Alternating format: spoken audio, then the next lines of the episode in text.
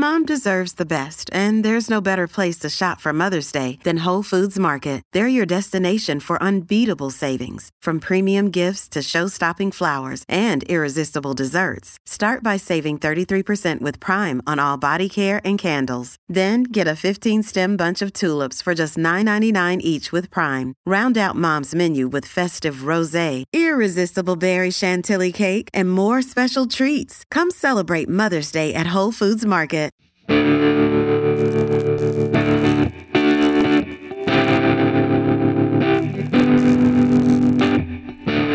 there, and welcome to the Press Gallery, the Edmonton Journal's politics podcast, the Money is Cooler Than Menthol edition. It's Friday, June 5th, and I am your host, Sarah O'Donnell. I am back. I wasn't sure last week if I would be back for future episodes, but I'll be here for at least this week as I make the uh, move into the job of Journal Sports Editor. So before I pass the Press Gallery hosting baton, I want to anchor one final leg of a Press Gallery relay with my three favorite can I uh, say favorite? Yeah, because Graham's not here today, so we can be your favorites, sure. With three three of my favorite journal teammates. You're all my favorites, every single one of you. In the newsroom studio today, I'm joined by legislature reporter Miriam Ibrahim. Hello. And senior political correspondent Sheila Pratt. Hello. And city columnist Paula Simons. Hello, Sarah. We've got a real grab bag of topics today, so we'll just jump right into them. We will start with the fact that now that the province's MLAs have been sworn in, the new NDP government is getting right down to business. Sheila, on Sunday, Health Minister Sarah Hoffman made a major announcement about the future of cigarettes in the province. What exactly did she do? Yes, it was the first big policy indication. Well, on one level, she's carrying out promises and an, and distinguishing herself from the Tories. A year ago, the government had promised to ban all flavored tobacco uh, as an attempt to stop youth smoking. That uh, after lobbying from the tobacco industry, they decided to exempt menthol partly on the reasoning that older people also use menthol. It's been around for many, many years. And the NDP at the time vigorously opposed that. So, at this first opportunity, um, as the flavor ban was going into effect on Monday, Sarah Hoffman took this first opportunity to declare uh, they would actually put into effect what they criticized before. Okay, so are menthol cigarettes gone now from the no, shelves in no, Alberta? Got, they've got uh, stores have until the end of September to sell off their current inventory, and then that's the end of menthol. It's the end of all flavored uh, tobacco. Huh. At least legally on store shelves. Legally on store shelves. Okay. And let's note, note, we're not, other provinces have since done this. Nova Scotia was first. Ontario and BC are also looking at it. Okay. Okay. Well, Paula, what did you make of the NDP doing this so quickly after taking office?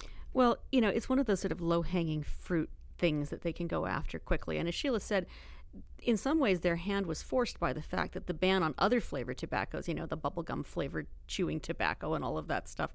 Is there bubblegum flavored chewing tobacco? I just Probably. made that up. But you know, there's cherry. There, yeah, so it's a flavor I've heard about. So. Yeah, so so all of these other flavored tobaccos were coming off the shelf June 1st. So this gave them a chance to be in alignment. You know, the health minister is going to have lots and lots and lots of really complex systems things to do. This was an easy issue to come out, to look decisive, to look forceful um, at very little political cost, you would think. Yeah, even though I guess the convenience store association certainly haven't been happy yeah. about this and, move. And lots of seniors. I mean, Sheila's right. I mean, these other, the, you know, the other flavored tobaccos were very clearly being marketed at kids. There's a lot less evidence that menthol is a gateway tobacco for teenagers as opposed to something that people in their 60s and 70s are still smoking. I mean, all cigarettes are unhealthy for you. I don't know that it's logical to pick out menthol in particular, but I think in the Venn diagram of people who vote NDP and the people who are 70 and smoke menthol cigarettes, there may not be so very much overlap. I just need to add a scientific note, however, to that that the chief medical officer of health told me. The thing about menthol is it acts as an anesthetic, so kids inhale, people inhale more because it's. Uh, it doesn't hurt when you inhale, and it, they say that it's the danger that increases addiction, does more damage to the lungs. So there is a little there is a little scientific reasoning behind this. Okay. It's going to be really interesting to see how the NDP handles all of these sorts of policies that they were really forceful on when they were in opposition. Because you know just a year ago I don't think anybody in the NDP anticipated forming government and they were very vocal and and and as uh, Sheila said vigorous not on just this issue but on a whole lot of issues. And on many of them they're they're now going to have to be making the decisions. And when you're in power it's harder to make some of those decisions when you have pressure from from all different sides. So i'm going to be watching to see how they manage um, some of these sorts of policy decisions that they have to begin making making in in the, you know in the next six months to a year because you know in a lot of ways their hands are sort of forced and it will look it'll look sort of disingenuous if they if they stray from positions they held when they were in opposition. And the other, I think that's a really good point. The other thing is, of course, they haven't been there long enough to be lobbied by many people, whereas the Tories have been lobbied and funded and whatever well, a by lot of these convenience companies stores, are, tobacco companies. They're that of, hasn't happened. They're yet. sort of trying to figure out how to go about lobbying and, and, how to make those connections because this is like a, a yeah. whole a whole new landscape now for them. Yeah, it absolutely is. And there certainly was reaction to Hoffman's announcement on Sunday, and some of it wasn't very cool. It certainly uh, seemed to get personal and actually and, and heated. Can you, Miriam, just go over briefly what Progressive Conservative Vice President Jordan Lien had to say about Hoffman and her menthol ban? Yeah, he came out of the gate right away and sort of criticized the move um, and uh, did it uh, in a way that called into um, sort of question her, her her weight and whether or not she should be sort of making these sorts of decisions based on her weight and suggesting that we should uh, look to ban sweets and soda and that sort of thing. Uh, and that was roundly criticized um, by people immediately as being, um, you know, sexist and body shaming and totally unfair. It has nothing to do with whether someone is capable of managing managing a portfolio. Um, and so, you know, he was pretty roundly criticized, and including by the interim leader of the PC party, Rick McIver. Yeah. Well, so what did you make of this very kind of personal comment and and what did you think also about the reaction it got i mean some vice president of a party board i mean really does it does what he say matters well i think it does because it's part of the larger narrative i mean the the, the incredibly vicious comments about sarah hoffman's uh, body shape began within minutes of her being sworn in as health minister a couple of weeks ago and it was mostly coming from the usual suspect trolls who basically said she's fat she can't be health minister but that's from trolls. This guy we're talking about is the vice president of the board of the Progressive Conservative Party. And he referred to Sarah Hoffman as morbidly obese and mocked her and said maybe she should be banning, you know, junk food or taxing, you know, taxing pop instead. And I think it's part of a, a larger kind of a really vicious, sexist, bullying uh, language that is being used to attack certain members of the NDP, which I think is is really quite unprecedented in Alberta politics. It, it's always been fair game to criticize politicians, but this kind of fifth grade bully tactic, this kind of pile on, and I think in a perverse way, Sarah Hoffman ought to be flattered because she's really smart. I think she's going to do interesting things with the portfolio, and people aren't attacking her policies, people aren't attacking her competence, so they're reduced to the lowest kind of schoolyard uh, name calling that, you know, uh, actually it's an insult to fifth graders to say it's fifth grade behavior. and, and isn't it because maybe now the Tories are so far down? Like we're we're talking single digit Tories in the legislature here.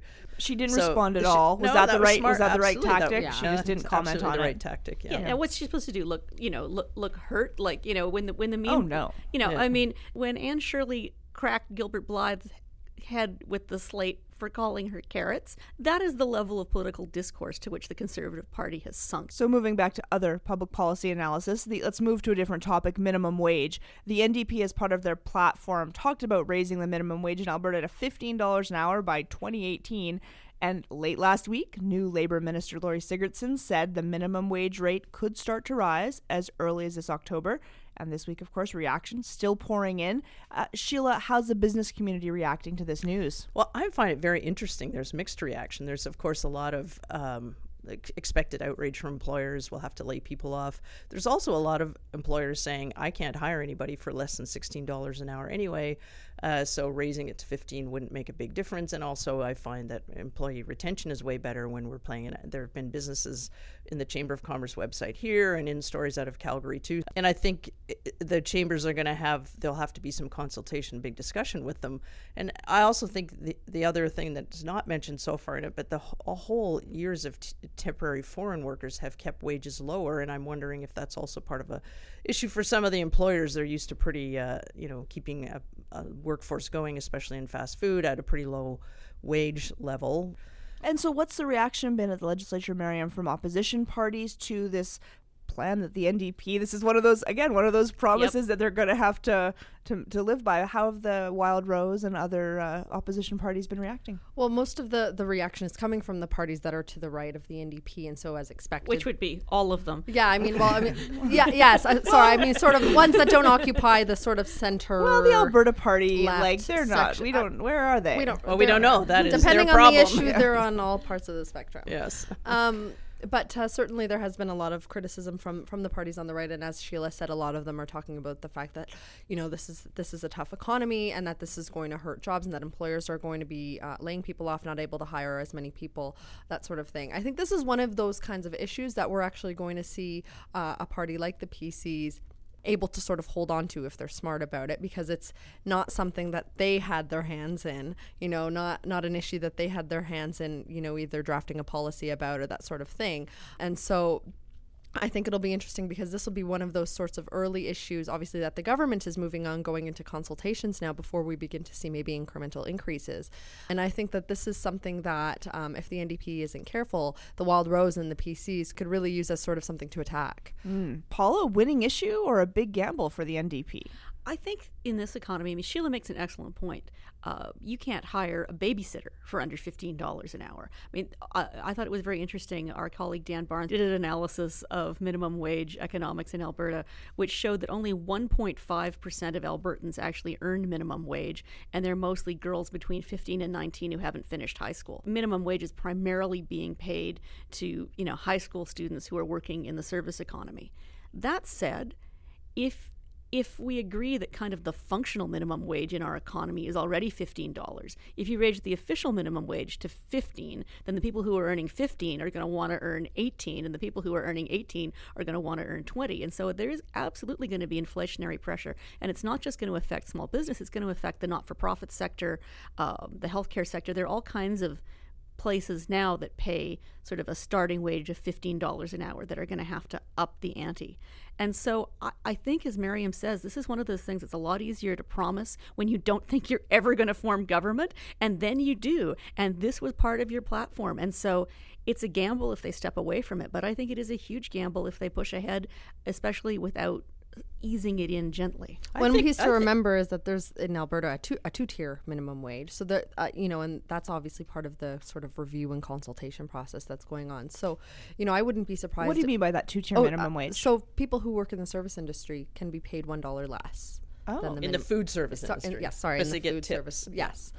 Uh, and and that's sort of in of theory. in theory, yes, in theory, and that's sort of the justification for it. And it's been it, it gets a lot of criticism because it affects obviously certain segments of, of workers disproportionately. And we know that uh, a lot of the people who work in the food service industry and who are earning tips are women, um, and and so that sort of thing. So it does get a lot of criticism. So I wouldn't be surprised if we see some movement there, um, you know, to sort of streamline it as a as a first step potentially. Oh, okay. I think it is going to be a, a tricky issue for them, but if you phase it in um, it's not like you're saying go to $15 an hour by December 2015. Phase it in, then you're not going to have as big an inflationary pressure all of a sudden. And also, I think they're, they're going to have to really um, work at the narrative around this. I mean, I see the chamber trying to frame it as a poverty reduction strategy. Well, actually, I don't think that's exactly. It's also to uh, reduce the growing inequality and wage gap. So they're going to have to. I think the NDP is going to have to work hard at how they're going to sell this. Um, and not to get bogged down in some of what the business groups are going to argue to oppose it. Uh, this is going to be a political battle, and a lot of these sorts of new policies that this government wants to bring in are going to be uh, political battles. Yeah, but, but drop down, yeah, yeah, drag them out. Yeah, battles. but this, but this is also going to have a, a huge impact on the NDP base. There are lots of people who voted NDP who are also going to be really squeezed by this, and I'm thinking, you know, of the not-for-profit sector, where you know, unless there's going to be a commensurate increase in funding to them, they can't pay those wages with the monies that they have now.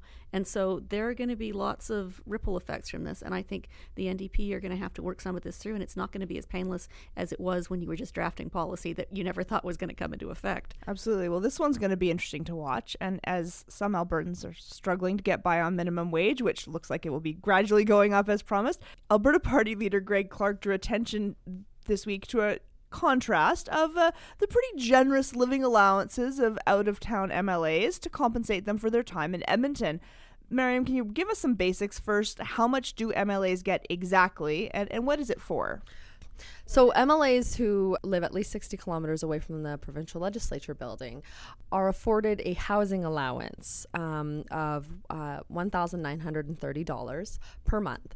And, you know, that's so you can find a place to live in the in the provincial capital in Edmonton when you're here working um, as an MLA on on business. That's on top of a per diem that they would get as well, about fifty dollars for meals, um, and that sort of and incidentals, that sort of thing. And they're also reimbursed for kilometers as well. Um, so there's all sorts of sort of benefits that they get if they have to travel to the provincial capital for work. Uh, and Greg Clark is saying you know, whoa, now that I am an MLA and I can see the inside of this place and, and everything that we we get, um, this is too much. And so this is what he's sort of taken up as his, as his hmm. first uh, issue. And, and he's a an he's a Calgary MLA. I mean, so he yep. would have to travel. This would this is something that would affect him. So how did his suggestions go over with his uh, colleagues at the legislature? Well, you know, people are sort of of two minds of it. On the one hand, they say, well, you know, $1900 isn't just for for rent each month. It's for rent and for any bills that you have to pay. It's you're you're running a second household. Right. You know groceries gas money utilities uh, all, wi-fi money, i think you can actually get reimbursed for. Yeah i guess but yeah separate. like cable you know all all that kind of thing. Although they actually get reimbursed for a second telephone for their house too. Actually, now that I'm like listing all these things, I'm like, oh wait, that Ow. gets reimbursed too. um, but you know, there was that argument. You have to buy furniture if it's not furnished. Sure, sort of sure. So all this is happening against the backdrop of the du- federal the trial, the Mike Duffy trial. Yes. So Paula, I mean, this, uh, this audit of Senate expenses. Sure, let's make this leap. Let's, let's move into federal politics.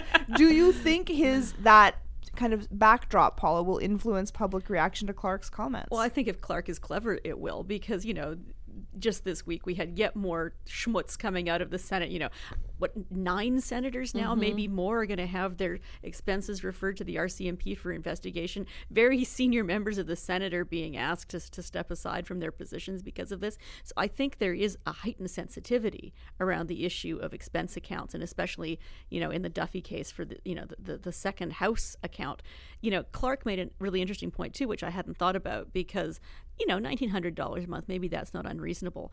But as Clark pointed out, you get that money whether you spend yeah. it or not. And so that was really so, his point. So his point was, you know, if you're, if you're frugal and, you know, and you share with two other MLAs and which many of them do, you know, then you can pocket. Yeah, we know that two Calgary MLAs were rooming together in Edmonton hmm. uh, yeah. at the last session. You know, so if, if you can pocket the money and you don't have to show receipts for it, um, you know, is that trans parent or you know should somebody who lives you know way far away from the city get more money than somebody who lives you know exactly 60 kilometers away and hmm. why do you get 50 bucks for meals if you have your own apartment yeah. I don't know. I don't know why. Why, why do you need? Why do you then well, need to go to restaurants? Like, it sounds like night? all of this will be. There's there's lots of there's, yeah. yes. I actually think. Well, and this is really interesting because all of this is set by the member services committee. Greg Clark is a caucus of one. Right. Uh, there's no, there's no. He said he was going to bring forward a motion that would say, you know, uh, let's change this instead of a lump sum monthly payment that you get for this.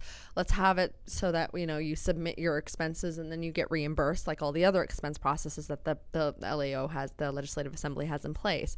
Um, you know, the problem is you can only bring that motion forward to that committee, and if Greg Clark doesn't get a seat on that committee, oh, Greg, and even Clark, if he does, he'd be one vote. He's yes, he's he's, right. he's the but one man show. He's so cleverly found an issue to yeah. get him some attention when he's trying to distinguish himself from the Tories still. Mm-hmm. But so you got, I mean, something like this can be a little bit of a runaway issue too if if um, if he's clever with it. Right. Mm-hmm. And and do we think that cl- overall that with the NDP and the Wild Rose kind of dominating government together that there might actually be something in the future about MLA compensation or all compensation or is that zeal going to fade as they you know, potentially. It depends benefit. on how much of an issue I think the Wild Rose wants to make of it. You know, and it, it it'll it'll be interesting to see what how the NDP works with with the official opposition on issues like this. We already know that they agree, for example, to remove union and corporate donations mm. um, from the sort of political process. Maybe this could be one of those issues as well, because when they were on the opposition benches, this was something that got a lot of attention from uh, NDP MLAs like Brian Mason and David Eggen. Yeah, but but you know, but this comes back to Mariam's point earlier. It's really easy to complain about these things when you're not in power. When you're in power and you have the perks of power for you, it's a lot harder to give them up. But Oh, but but but you're right, Sarah. I mean, there is both the NDP and the Wild Rose have positioned themselves as populist parties who speak for the people and who are against the fat cats. And so, in theory, this would be a perfect time for the government and the official opposition to unite and and and you know roll back compensation for senior eh, positions in government and and for MLA uh, allowances. Whether that zeal, as you say, will burn as hotly now that that's their perks, I don't know. It's a lot easier to complain when it's the other guy. Yeah. Do you Oh, think? well, we don't have any indication that they're not going to bring that forward. I don't have any indication that the NDP is suddenly turning into the fat cat. So I, I don't know what they'll do. And I think I think uh, Miriam's point is great. They're going to look for some common ground with the Wild Rose to keep that the heat down between them, and that's certainly one where they do agree. Okay, now before I pull the ripcord on my own politics podcast parachute, let's move to good stuff from the gallery. That's the spot where we recommend something good to read or watch or listen to, usually of a political nature. I will start because I'm going to recommend a series of items that crosses into the world of sport and into politics. I'm going to recommend a couple of pieces from the New York Times that I will post the links to about the FIFA corruption investigations that have absolutely blown up in the soccer world. It's a fascinating time. There's just so much, and it's so interesting to see how the worlds of sport and politics intersect and how these briefcases of money were influencing government items and it just it gets better and better Sports, and more politics, interesting. and organized crime. exactly yeah. So i'm going to recommend those pieces Mariam My piece was in the New York Times yesterday, I think, or two on days Thursday ago. earlier this Um, week. Yeah, earlier this week anyway. It was in the New York Times. It's an op ed by Mohammed Fahmy, who people will remember is a Canadian journalist who was imprisoned in Cairo. His retrial is starting, uh, has started again this week, and he wrote a scathing op ed that appeared in the New York Times. It's called How Qatar Used and Abused Its Al Jazeera Journalists. And basically, he says that the Al Jazeera Arabic um, executives, um, antagonized the Egyptian authorities during a sort of uh, a blackout that had been um, instituted in in Egypt and, and basically put their Al Jazeera English journalists who were working there in danger, um, and and says that he uh, made it a lot more difficult to argue his case at trial, and so and it was really scathing and, and quite something to read. So I would uh, recommend that. Fantastic put up those links sheila pratt Well, I'm doing a little look at Alberta history and with the um, involving the Vegreville Observer, one of the feisty weeklies that's more than 100, 106, 109 years old now, and sadly had its last days last week. Oh. Um, but in in it, I th- I found it came across a book on the Ku Klux Klan in Central Alberta, and it was a big fight. Um, a couple of the weeklies, one from Lacombe and the Vegreville Observer, were kind of came into national prominence as as uh, two uh, organization uh, newspapers f- vehemently fighting against the Klan that was actually making big inroads and burning crosses in East Central Alberta. So Really? I'm going to get the name of that book for you. Okay, fantastic. We will uh, we will put the name of that book up on our we on will. our links with the story. And Paula, do you also have something that we will give them the exact links for uh, on our website?